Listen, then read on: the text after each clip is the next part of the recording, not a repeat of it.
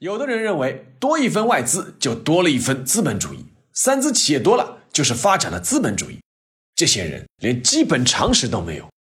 回到宾馆下车的时候，邓小平忽然又说了一句话，那句话是：“那些人净讲屁话。”历史不是一个个简单的年份，历史也不是一串串冰冷的数字，历史不仅有深度，有厚度。其实也有温度，行事有态度，做人有温度。我是馒头大师，欢迎来到历史的温度，让我们读懂过去，活好当下，坦面未来。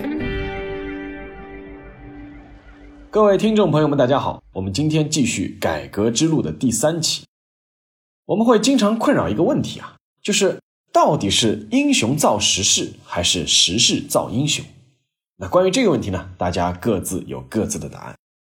事实上，这两个问题，我个人觉得是很难孤立出来说。我们经常说是时代造就了这个人，而在一个时代进入到紧要关头的时候，一个人是否愿意站出来，站出来后又能发挥怎样的作用，我觉得是同样重要的。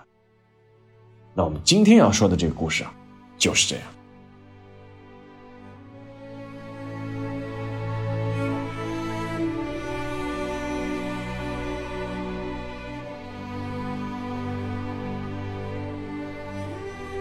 时间先要回到一九八八年，一九八八年对中国而言是真正困难的一年。彼时的中国已经改革开放十年，伴随着改革的推进，旧的计划经济体制逐渐解体，新的市场经济体制因素急速增长，而基于两种不同体制因素的新旧利益格局的冲突和摩擦日益加剧。到了一九八八年，矛盾逼近了爆发的临界点，在这一年。在全民经商的热潮下，计划下的流通体系接近崩盘，增长放缓，物业失控。为此，中央不得不决定对国民经济实行三年的整顿治理，紧缩银根，减少基建，中国经济增长的速度迅速放缓。与此同时，国际上是风云变幻。我们在上一期节目已经说过，在之后的几年里，东欧剧变，苏联解体，国内也是风波不断。在多重压力之下，一些原本已经销声匿迹的声音开始重新抬头。这些声音是这么说的：“改革开放要停一停了。开放到底给我们带来了些什么？还是要以阶级斗争为纲啊！”而一些流言也开始不胫而走。啊，听说中央要取消个体户了，据说经济特区已经准备是废除了。刚刚艰难转型进入发展快车道的中国。再一次站到了决定命运的交叉路口，这个时候，有一位已经七十八岁的老人做出了一个决定。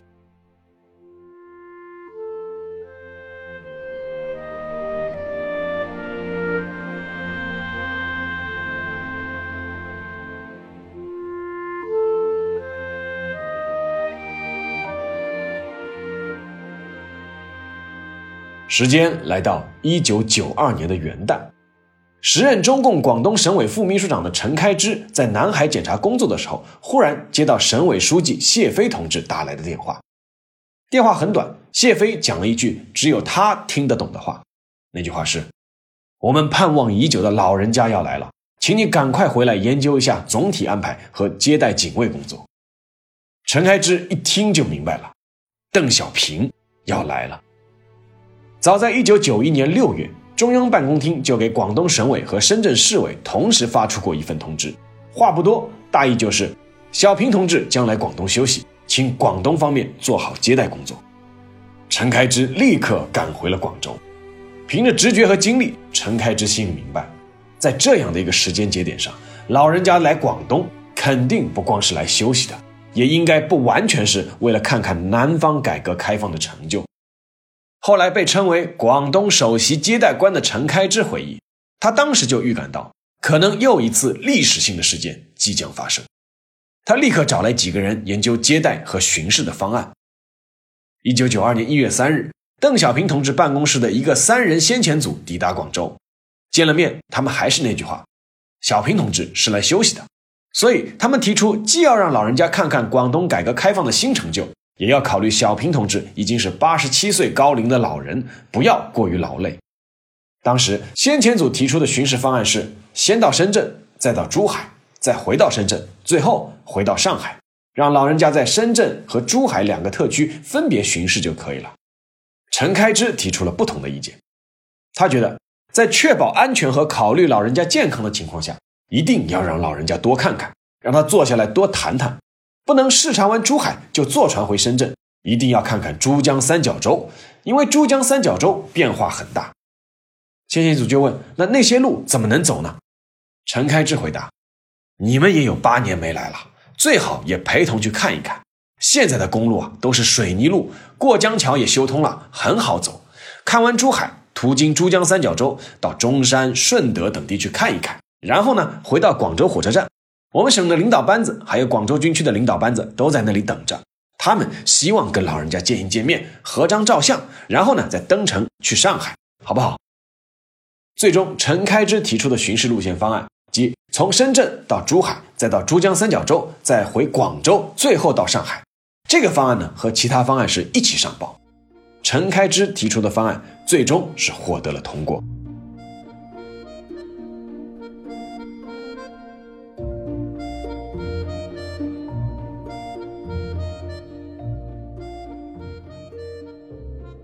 一九九二年一月十七日。邓小平的专列从北京南下，沿途不停，十八日抵达武昌。因为火车要加水，火车在武昌站停了二十分钟。邓小平身边一位工作人员走进车厢，对邓小平轻轻说：“湖北省的省委书记和省长想见您一面。”按照惯例，没有通知，湖北省的党政领导人不好出来接待和见面。邓小平欣然答应，说：“好啊，那就见吧。”于是，在武昌站的站台上。邓小平接见了湖北省委书记关广富、省长郭树岩，没有寒暄。邓小平的第一句话问的就是：“生产搞得怎么样？以经济建设为中心，你们抓的怎么样？”关广富、郭树岩同志汇报以后，小平同志就说：“就是要以抓经济建设为中心嘛。”接着，邓小平话锋一转，忽然说到了另外一个问题。他说：“现在有一个问题，就是形式主义多，电视一打开全是会议。”会议多，文章太长，讲话也太长，而且内容重复，新的语言并不是很多。重复的话要讲，但要精简。形式主义也是官僚主义，要腾出时间来多办实事，多做少说。我建议抓一下这个问题。邓小平的专列刚到深圳，湖北方面就把谈话记录整理好了，传到了广东。广东把记录交给了邓办的同志，他们把记录先发回北京。之后，邓小平的南巡还没有结束。中央就下发了关于改进工作作风、克服形式主义、减少领导同志过多事务性活动的文件。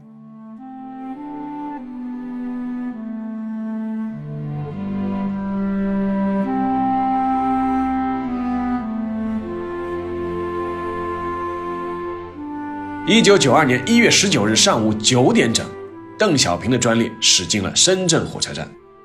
广东省委书记谢飞、深圳市委书记李浩、深圳市长郑良玉等省市负责人到站台迎接，随即将邓小平接到深圳迎宾馆的桂园。在桂园，邓小平住的是普通客房。考虑到邓小平年事已高，当时制定的南巡计划是半天参观视察，半天休息。按原定计划，邓小平抵达深圳第一天的上午是安排休息的。所以说，在见过面以后，省市负责人为了不影响老人家休息，就都走了，只剩下陈开之搞秘书长工作的，他是不能离开。结果，邓小平进房间没多久就出来了，对陈开之说：“到了深圳坐不住啊，你快点叫车，让我出去看看吧。”陈开之无奈地表示：“其他人都走了，只剩下办公室的人了。”最终，在陈开之的劝说下，邓小平只是在院子里散了一下步。一月十九日下午。参观正式开始，第一站安排的是邓小平参观黄岗口岸。该口岸由广东省、深圳市和港商三方合资的广东省高速公路有限公司投资兴建。它全部开通以后，大大减轻了罗湖桥、文锦渡、沙头角等口岸的压力。而当时让人印象最深刻的一个画面是，邓小平站在深圳河大桥的桥头边境上，久久地凝视对面的土地，良久不语。而对面就是香港。视察完黄岗口岸，邓小平一行随后乘车在深圳市转了一圈，参观市容。邓小平沿途看见一片繁华景象，宽阔的马路纵横交错，花木夹道，绿树成荫，高楼大厦巍然耸立，鳞次栉比。老人的脸上露出了欣喜的笑容，一路上与省市领导人交谈。他说：“八年过去了，这次发现深圳特区和其他一些地方发展的这么快，这是我没有想到的。看过以后，信心增加了。”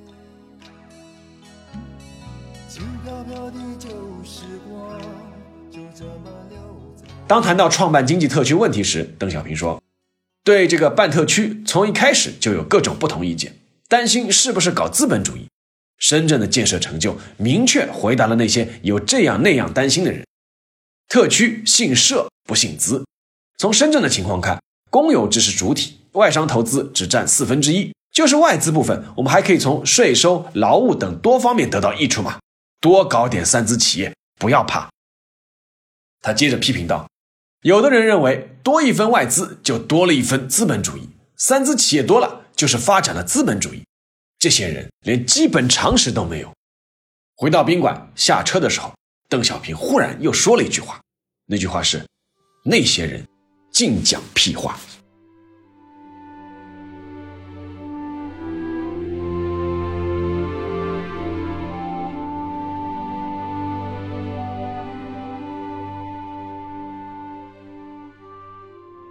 一月二十日上午，邓小平乘电梯登上了五十层高的深圳国际贸易中心大厦旋转餐厅，两人面窗而坐。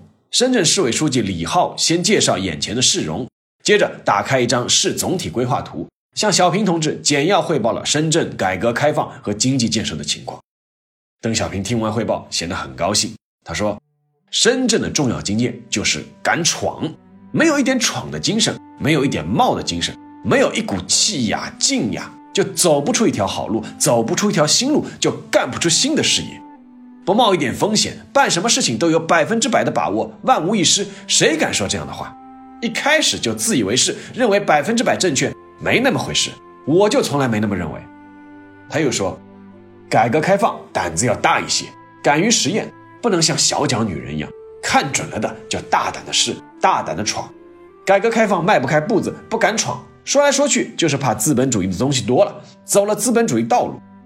要害是姓资还是姓社的问题，判断的标准应该主要看是否有利于发展社会主义的生产力，是否有利于增强社会主义国家的综合国力，是否有利于提高人民的生活水平。邓小平还强调，要坚持党的十一届三中全会以来的路线、方针、政策，关键是坚持一个中心、两个基本点，不坚持社会主义，不改革开放。不发展经济，不改善人民生活，只能是死路一条。基本路线要管一百年，动摇不得。只有坚持这条路线，人民才会相信你，拥护你。谁要改变三中全会以来的路线、方针、政策，老百姓不答应，谁就会被打倒。在后来的巡视过程中，这句话被邓小平反复强调，有时候他说的还很激动，那就是。谁反对党的基本路线，就把他打倒；谁反对党的基本路线，谁就没有好下场。在一月二十日的视察中，邓小平还谈到很多问题，比如说到要坚持两手抓：一手抓改革开放，一手抓打击各种犯罪活动。这两只手都要硬，打击各种犯罪活动，扫除各种丑恶现象，手软不得。他还谈到中国要保持稳定，干部和党员要把廉政建设作为大事来抓。要注意培养接班人等重大问题。在深圳的先科激光电视有限公司，邓小平听取了叶挺将军的儿子先科公司董事长叶华明的汇报，并视察了激光试盘的制作车间。小平同志夸赞深圳特区发展激光技术有远见，并说发展高科技主要是靠年轻人。为什么不不会变我们变变成资本主义？不要回答这个问题，拿时间来回答。这点之间，难道这个不不是有利于社会主义吗？很白的历史书来说明了，行社不行资，社有于有有于社不有于资，利于谁不利于资，要拿这个来来衡量，这是靠靠靠大家努力。我们一定努力，我们一定努力。一月二十一日，按照计划，邓小平来到了深圳华侨城的民俗文化村和锦绣中华微缩景区。上午九点左右，邓小平来到民俗文化村，受到身穿鲜艳民族服装的各民族青年演员载歌载舞的热烈欢迎。老人在夹道欢迎的人群中走着，不时停下脚步，微笑着向大家鼓掌致意。他坐上游览车，缓缓地游览了各民族村寨。到达新疆村的时候，还观看了维吾尔族青年表演的欢快的新疆舞，称赞他们表演的好。游览完民俗文化村，邓小平来到了锦绣中华微缩景区。满园的国内外游客看见邓小平到来，从四面八方向他鼓掌，邓小平则笑容满面地向大家挥手致意。在锦绣中华的微缩景区，邓小平坐着游览车游览了小人国的山山水水和著名景区，最后到了。布达拉宫，在布达拉宫景区前，邓小平动了情。他说：“祖国大陆就是这个地方没到过，我老了，身体不允许我去西藏了，让我们在这里照个相吧。”那次游览原计划只停留一到两个点，但是邓小平非常开心，在他的要求下停了七八个点。陪同的陈开支不止一次发现老人对少数民族文化情有独钟，总在那里流连忘返。在游览了中国民俗文化村和锦绣中华微缩景区之后，邓小平说了关于共同富裕的想法。他说：“一部分地区有条件先发展起来，一部分地区发展慢点。先发展起来的地区带动后发展的地区，最终达到共同富裕。如果富的越来越富，穷的越来越穷，两极分化就会产生。而社会主义制度就应该而且能够避免两极分化。”解决的办法之一就是先富起来的地区多交点利税，支持贫困地区的发展。当然，太早这样办也不利。现在不能削弱发达地区的活力，也不能鼓励吃大锅饭。一月二十二日，邓小平一家在仙湖植物园植树，他与先到这里的杨尚昆见面，接着两人一同进入植物园展览厅，观看了植物园模型，继而进入室内观赏植物区，参观各种珍稀植物。随后，两人来到湖边的大草坪。邓小平要为深圳特区种下一棵常青树，那就是高山榕。他让在场的每个后辈都培土浇水，连长子邓朴方也推着轮椅到树旁培了土。邓小平自己也兴致勃勃地亲手培了土。他刚培了两锹土，陈开枝就想上前接过铲子，邓小平不让，接连培了十多锹土才肯放下铲子。仙湖植物园里的植物千姿百态，邓小平看得兴趣盎然。在一棵发财树前，邓小平同志说：“以后咱们家也种一棵。”邓小平说：“让全国人民都种，让全国人民都发财。”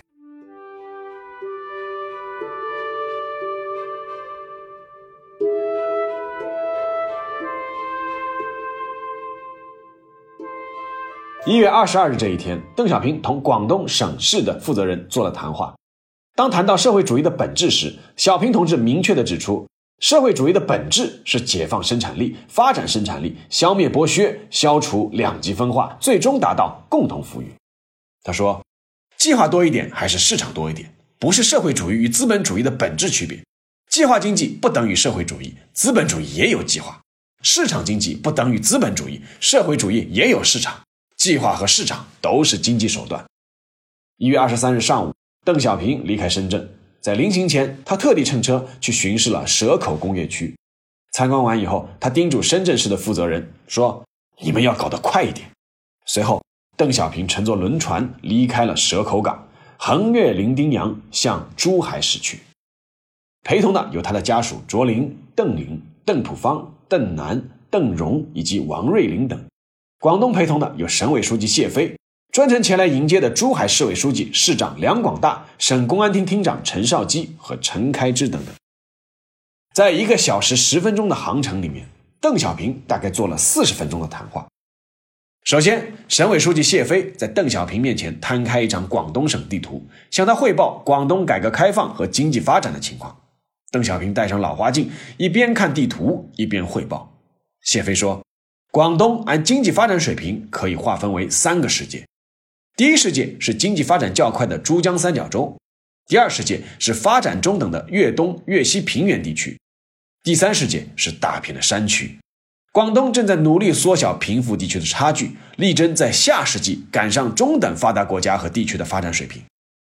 听完汇报，邓小平肯定了广东改革开放所取得的成就，并提出了自己的希望。他说：“广东在改革开放中起了龙头的作用，今后还要继续发挥龙头的作用。广东要上几个台阶，争取用二十年赶上亚洲四小龙。不仅经济要上去，社会秩序、社会风气也要搞好，两个文明都要超过他们，这才是有中国特色的社会主义。”他接着说：“抓住机遇，发展自己。”关键是发展经济。现在周边一些国家和地区经济发展比我们快，如果我们不发展或者发展的太慢，老百姓一比较就有问题了。所以能发展就不能阻挡，有条件的地方要尽可能搞快一点。只要是讲效益、讲质量、搞外向型经济，就没有什么可以担心的。我国的经济发展隔几年就应该上一个台阶。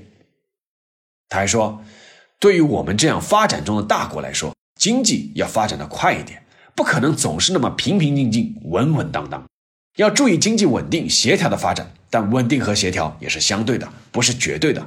发展才是硬道理。如果分析不当，造成误解，就会变得谨小慎微，不敢解放思想，不敢放开手脚。结果呢，是丧失时机，犹如逆水行舟，不进则退。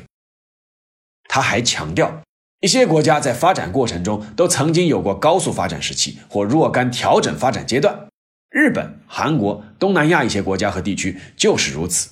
现在我们国内条件具备，国际环境有利，再加上发挥社会主义制度能够集中力量办大事的优势，在今后的现代化建设过程中，出现若干个发展速度比较快、效益比较好的阶段是必要的，也是能够办到的。我们就是要有这个雄心壮志。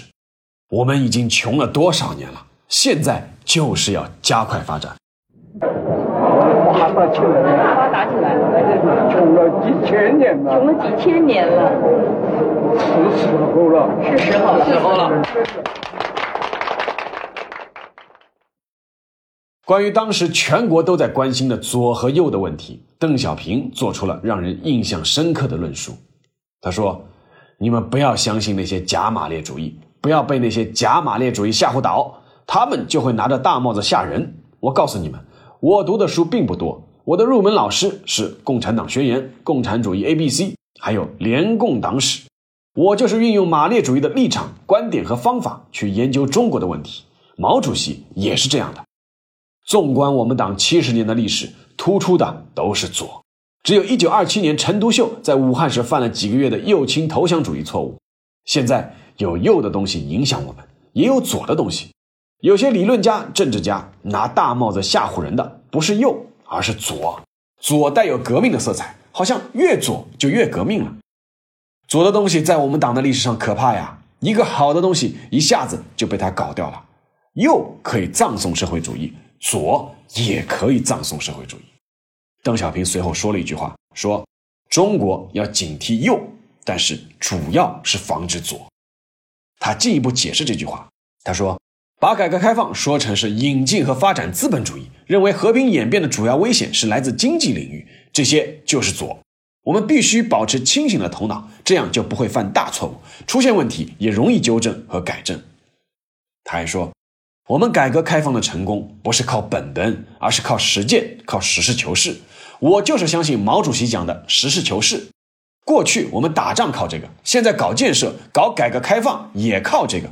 我们讲了一辈子马克思主义，其实马克思主义并不玄奥。一九九二年一月十九号到二十三号，小平同志在深圳的这段日子是极不寻常的日子，他将永远记载在深圳建设的史册上，永远记忆在深圳人民的心坎里。从一月二十三日下午到一月二十五日。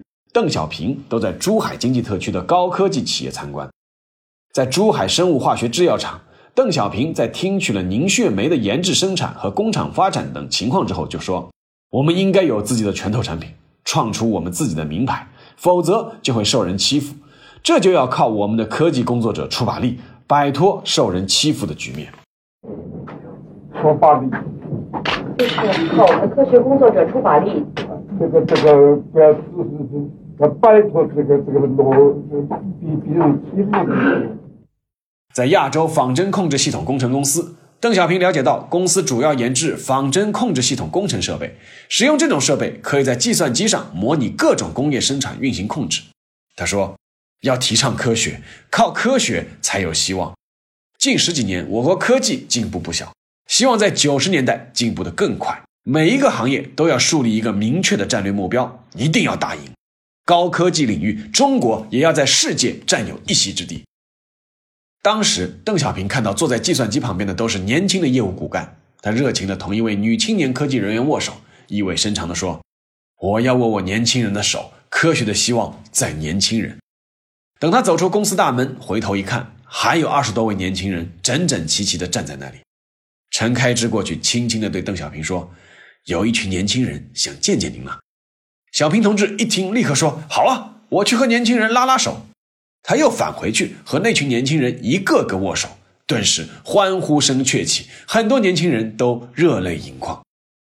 在行车经过拱北时，邓小平指着一座旧建筑询问：“那是什么？”他被告知是清朝的海关遗址。邓小平神情凝重地说了一句话：“贫穷落后是要挨打的呀。”一月二十九日下午五点四十分，邓小平的汽车抵达广州火车东站。在站台上，邓小平与广东省广州军区负责人合影留念，并且同大家一一握手。他要离开广东了。一九九二年一月三十日，邓小平抵达上海，在与上海市党政领导见面时，邓小平告诫了一句话，他说：“这是你们上海最后一次机遇，这个机遇你们不要放过。”而关于上海的一段故事，又开始了。几个和你几何？月落星辰，日出东海，和你走过理想的大河，从容的飞腾着。你看那盛放的花儿，来自期盼的种子。好了。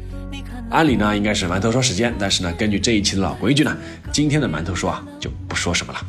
如果一定要说的话，我想说一条留言，那是在我的微信公众号馒头说发完上一篇就是《解放日报》关于改革开放大讨论的那篇文章以后啊，有一位读者的留言，他的留言是这样说的：他说，许多我们今天认为是理所当然的事情，其实当初是经过多少惊心动魄的斗争和争取。才得来的，那我就想用这句话作为今天这个故事的结尾吧。呃，最后的最后，我想说的是，大家有没有发现，《改革之路》这个专辑的三篇文章时间的背景呢，基本上都发生在春节的前后，而在播放今天这期节目的时候，二零二一年的春节也离我们越来越近了啊，是不是有点巧？所以说啊，今天的这期馒头说历史的温度，就是春节前的最后一期节目了。接下来呢，我也会给自己放个小假，休息休息。你们呢，也可以休息休息，多陪一些家人。那在这里呢，就给大家拜个早年，希望大家在新的一年里身体安康，阖家幸福，一切顺心，牛年大吉。让我们年后见。